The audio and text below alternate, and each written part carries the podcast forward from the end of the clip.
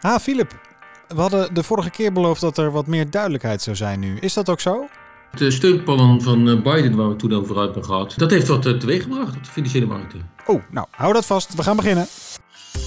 Welkom bij Rentecast, de podcast van Florius, waarin we met Philip Bokkelo, senior econoom bij het economisch bureau van ABN AMRO, de hypotheekrenteverwachtingen doornemen. Stijgen, dalen, korte termijn, lange termijn, historische perspectieven, alles komt voorbij om jouw klanten van advies te voorzien of om hun vragen te beantwoorden. Oké, nou, voor de draad ermee, Philip. Wat speelt er zich allemaal af op de financiële markten nu?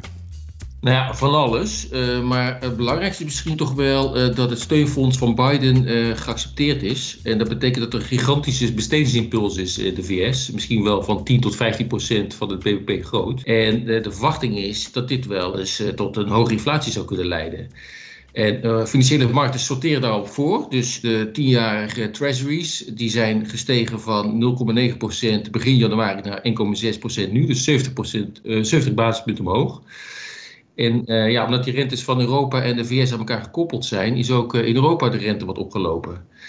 En uh, ja, en de ECB is bang dat dit het herstel kan smoren. Dus die hebben ook al gezegd van wij gaan flink opkopen om die rente weer naar beneden te duwen. Dus het is een soort van armpje drukken tussen de ECB en financiële markten. Oké, dat klinkt heel spannend. Die inflatie in Europa die gaat nu ook omhoog. Waar zie je dat aan? In uh, januari stond de inflatie in één keer op 1,4 procent. Dat is nog ruim onder de 2 procent doelstelling van de ECB. Maar uh, eind december was het nog uh, 0,2 procent. Dus de inflatie is flink omhoog geschoten de afgelopen maanden. En ja, dan is natuurlijk de vraag van hoe komt dat? Ja, het zijn eigenlijk een, een reeks van factoren. het heeft te maken met een gebrek aan chips, omdat er te weinig productiecapaciteit is. Het heeft te maken met hogere vervoerskosten, omdat er te weinig containers zijn of die staan op de verkeerde plek geldt ook voor vrachtschepen. Het heeft te maken met een hoge olieprijs. En het heeft te maken met uh, belastingmaatregelen in Duitsland die tijdelijk uh, teruggedraaid zijn.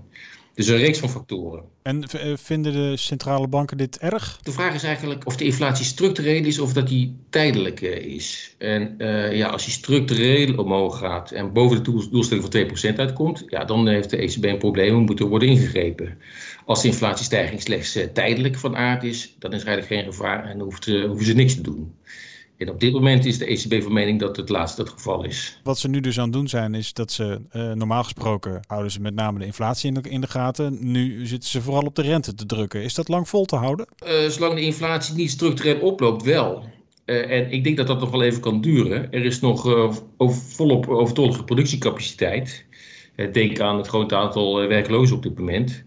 En verder is ook uh, de economie sterk veranderd ten opzichte van de jaren 70. Uh, toen had je zeg maar dat de lonen en de inflatie aan elkaar gekoppeld waren. Als de inflatie opliep, gingen de lonen ook omhoog. En omdat de lonen omhoog gingen, gingen ook de prijzen van fabrikanten omhoog. Dus het had een soort van haasje over effect. En dat is inmiddels niet meer zo. Dus het risico dat die tijdelijk hogere inflatie ook uiteindelijk uitmondt in een structurele hogere inflatie, dat, is, dat risico is schat ik laag in. Waarom is die rente eigenlijk zo laag, Philip? Ja, de rente is eigenlijk een uitkomst van sparen en investeren. Eigenlijk sparen we op dit moment te veel en investeren we te weinig. En uh, ja, dat we zoveel sparen heeft onder andere te maken met de vergrijzing van de bevolking. Dus uh, heel veel mensen leggen op dit moment uh, geld opzij voor een pensioen. En dat doen we wereldwijd. Spaaroverschot, vergrijzing, wat als dat kantelt? Nou ja, dan krijg je het omgekeerde. Dan ontstaat er een mondiaal spaartekort en zal de rente kunnen oplopen. Dus het is, ja, het is moeilijk om in te schatten wanneer dat gebeurt. Die demografische trends die, hebben vaak een hele lange cyclus.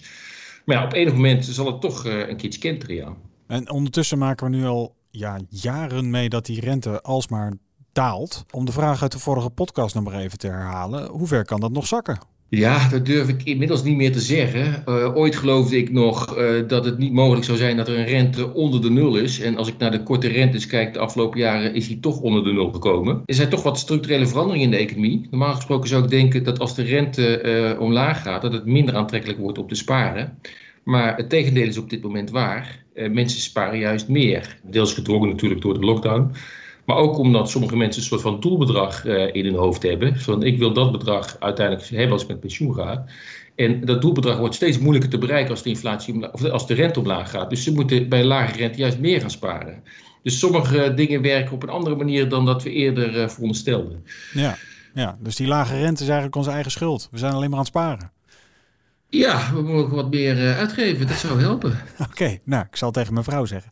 Ehm, uh, dus we blijven balanceren eigenlijk. Hè? Daar komt het eigenlijk op neer. Wat, wat, moeten we hier nu mee? Blijven opletten wat die rente doet. Want die rente is natuurlijk wel heel erg bepalend voor uh, de waardering van onze huizen en van onze aandelen. Dus we moeten toch blijven opletten wat die inflatie in de toekomst doet. En of die stijging die we nu zien, of dat een tijdelijke stijging is of een structurele stijging. En ja, wij denken dus dat het een tijdelijke stijging is. Dus we hoeven voorlopig niet bang te zijn voor een uh, forse rentestijging, nog voor een uh, enorme prijscorrectie. Ja, de handvraag voor adviseurs is natuurlijk, wat moeten zij hier nu mee? Ja, nou ja, de aanschaf van een woning is een van de grootste financiële beslissingen van huishoudens. Uh, met uh, toch ook wel enige financiële risico's. Dus uh, het is van belang dat adviseurs hun klanten helpen deze risico's goed af te wegen.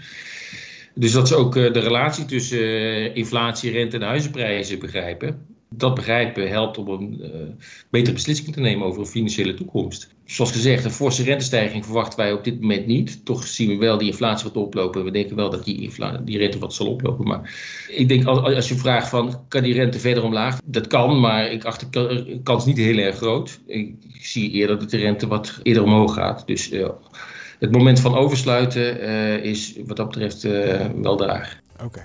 Nou, Filip, uh, ondertussen blijf jij hier bovenop zitten hè, voor ons. Reken maar. Nou, nou dan uh, spreken we elkaar volgende maand weer. Oké, okay, tot dan.